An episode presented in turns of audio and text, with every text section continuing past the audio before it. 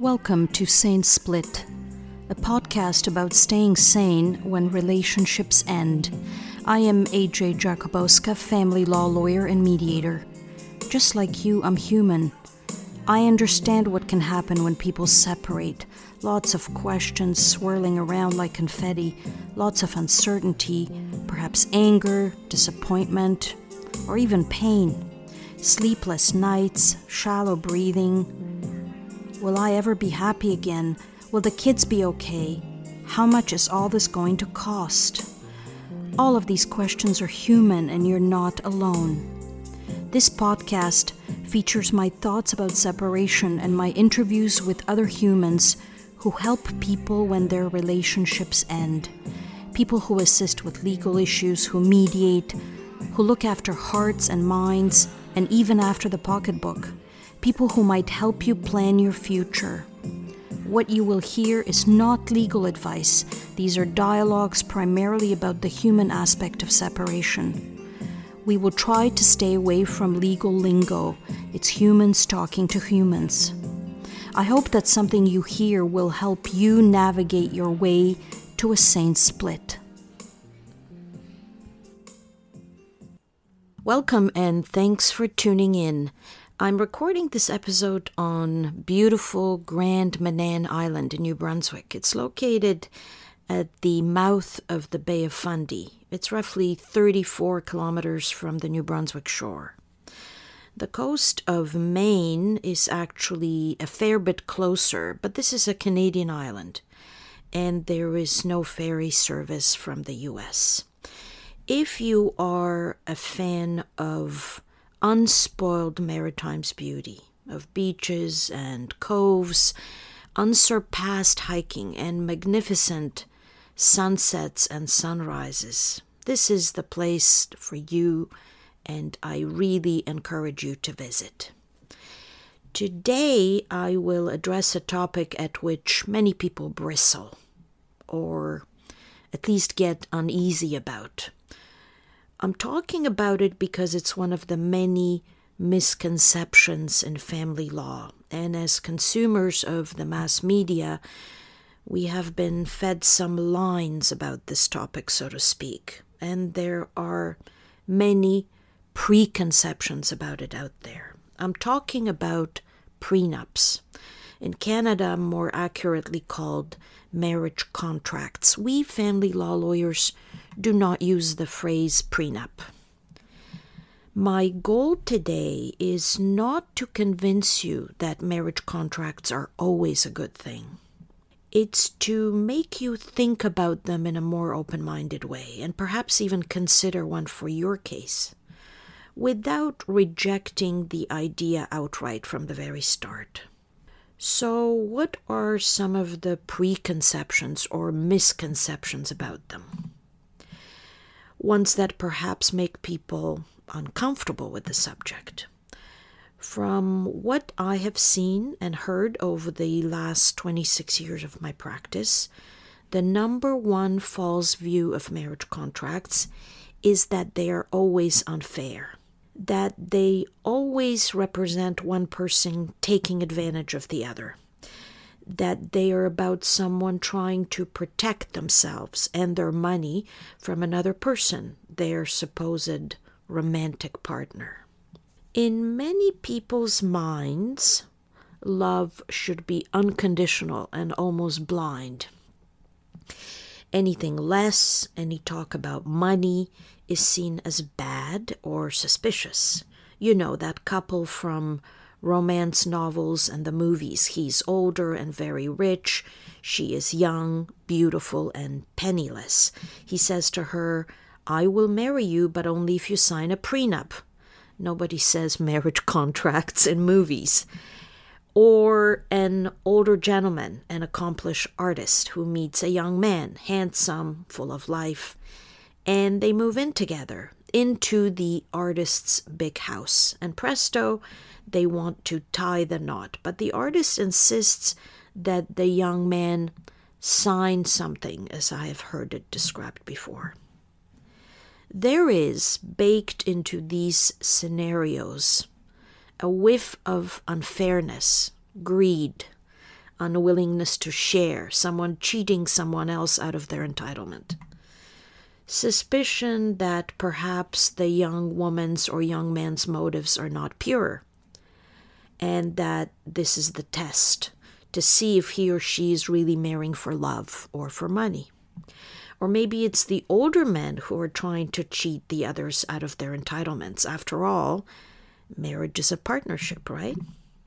Let's try and look at a marriage contract through a different lens, a dispassionate one. Marriage contracts are not generally signed by two young people who get married in their 20s. Why? Because they're both just starting out together.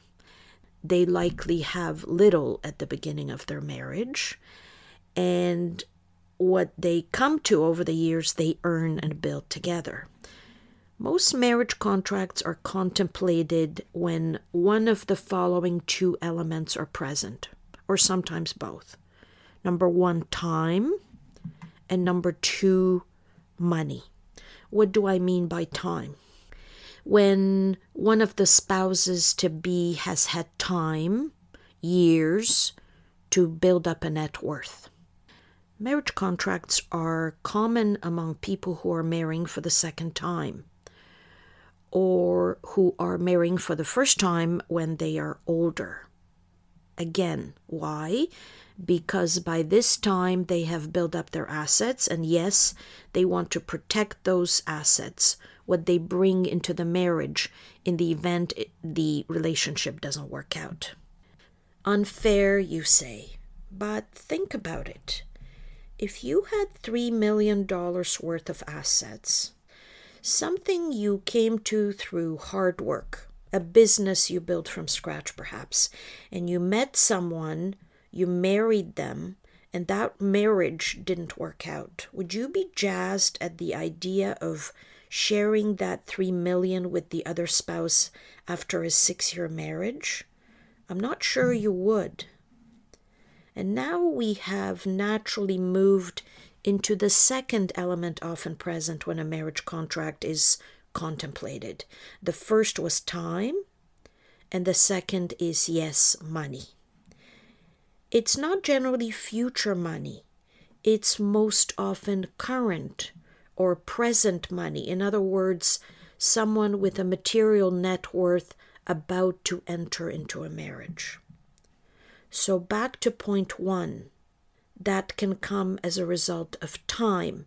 A person in midlife, for example, marrying for the second time. Or it can come from family. And here I'm talking about a situation where at issue is a family business, for example, built up over three generations. One of the daughters of the current owner is engaged. She is already a shareholder in the business, both directly and indirectly, and earns a passive income from the business because she has an interest in it. In such situations, it is not uncommon for the family of the bride to be a family that has worked for three generations to build up a successful and profitable enterprise to wonder what would happen if the marriage did not last forever, which is always the hope. What would be the result if they split up at some point? The question I'm often asked is Would the other spouse be entitled to any part of the business? In this scenario, the time factor relates more to the bride's family, not to herself past generations build up her wealth. And here we could have an example of a situation where two young people enter into a marriage contract because of time and money. I hope I'm illustrating to you as I go that there may be perfectly good reasons to consider a marriage contract. Let me give you an example of one that does not involve a high net worth and here I will talk about a specific rule in the relevant legislation that might easily impact an average middle class Ontarian. Here is the scenario Shauna is 45. She was married briefly in her 20s. She owns a house in the country. She commutes to the city to work. She recently completed extensive renovations to it. It's worth $1.2 million. She meets Pedro. They fall in love. Pedro is renting an apartment. Within a year of meeting, Shauna and Pedro move in together, or more specifically, Pedro moves into Shauna's house, and by this time the value of the house has increased to $1.5 million. They marry a year later. The market being what it is, the house is now worth $2 million. These days, not an uncommon scenario for a middle class couple in our province. Shauna and Pedro separate eight years later. At the time of their separation, they are still living in the house owned by Shauna at marriage. It is now worth $3 million. Sounds like the market has cooled off a little. Here is the catch.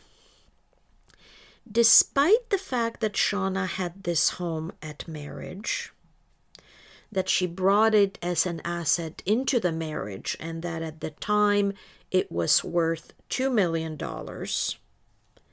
Now that she and Pedro are separated and divorcing, she has to share the entire value of the house at separation, 3 million, with Pedro, even though one might say that the first 2 million came from her, right? Why is that? Because the relevant legislation, the Family Law Act, the law that in Ontario deals with how property and debts are divided at separation for a married couple, says that the value needs to be shared. The house which Shauna originally owned and brought into the marriage is a matrimonial home at separation, meaning the property which the couple ordinarily occupied at the time of separation. If you've been listening to this podcast, you are familiar by now with the mechanics of equalizing assets and debts in Ontario on separation. When the net family property calculation is made as of the separation date, each spouse gets credit for the value of assets they brought into the marriage. So, my favorite example is a Picasso painting. If Shauna owned one at marriage and it was worth 2 million then, and if by the date of separation it was worth 4 million, Shauna would share only the increase in the value with Sean. She would get credit for the value of the painting at marriage, the $2 million. I hope you are still following. I'm trying to keep the example simple, and I do realize that some of these concepts are not intuitive. So, in this example, Shauna would only have to share $2 million worth of value with Pedro. The first 2 million would essentially be protected because she brought the Picasso painting into the marriage and it was worth $2 million at the time. Here is the kicker this rule does not apply to the matrimonial home. This is one of the exceptions to the general rules in the Family Law Act and is a very important and common reason why people who marry later in life enter into marriage contracts. Based on the Family Law Act, Shauna is not able to protect the value of her home at marriage. The $2 million it was worth then. The rule that applies to the Picasso painting does not apply to Shauna's house because it's a matrimonial home at separation. I have given you a single reason why a marriage contract may makes a whole lot of sense in Shauna's case, but there are others, many others, and they are not always related to property. They may have to do with support, for example. My overall advice here is the following have a consultation with a family law lawyer if you are planning on getting married. It's worth it. There may be something about your situation that is unique based on the law. You may simply not know that as a layperson.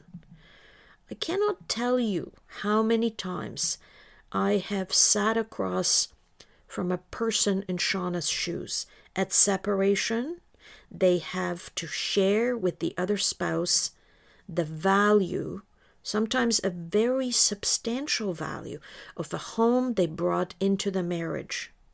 And I explain the problem they are facing based on the law, and they say, I did not know about the exception to the rule. In fact, I didn't even know the Family Law Act existed. Well, don't make that mistake. Marriage can be a wonderful thing, and of course, everyone hopes for long and successful union, but it's wise to prepare for the rainy day. Thinking about a poor outcome is not about killing romance. It's about being realistic and wise. Here are a few more things you may want to know about marriage contracts in Ontario. Number one, they are specifically addressed at Part 4 of the Family Law Act, talking about domestic contracts. If you are interested in the specific provisions, I encourage you to take a look. Number two, a marriage contract does not have to be signed before the marriage. Hang on, what are you saying, AJ? Yes, you can enter into a marriage contract at any point during the marriage. For some people, signing a contract is a condition to the marriage taking place, but it doesn't have to be. Number three, a marriage contract can deal with a whole variety of issues property, debts, support, even the right to direct the education and moral training of children using the language of the legislation. But importantly, not the following issues. Number one, parenting responsibility and parenting time, decision making these are new terms in our law, and these may make more sense to you if I use the old terms, which are custody and access or residence. In a marriage contract, you cannot say who will have custody of future children and where they will live in the event of a separation. Number two, in a marriage contract, you cannot deprive the other spouse of possessory rights. That is a mouthful. I realize that. Here's the explanation. We have specific rules around matrimonial homes on separation. One of the rules is that each spouse, irrespective of title, in other words, no matter whose name the matrimonial home is in, has the right to possess the home, in other words, live there.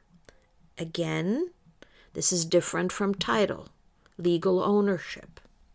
So at separation, a spouse can leave the matrimonial home in only one of two ways voluntarily or by court order. Back to marriage contracts. This rule about possessory rights is not something a couple can go behind. So, for example, if a marriage contract says that Pedro will move out of Shauna's house within 15 days of separation, and Shauna's house is the matrimonial home at separation, this clause, this term of the contract, is not enforceable. It has no effect.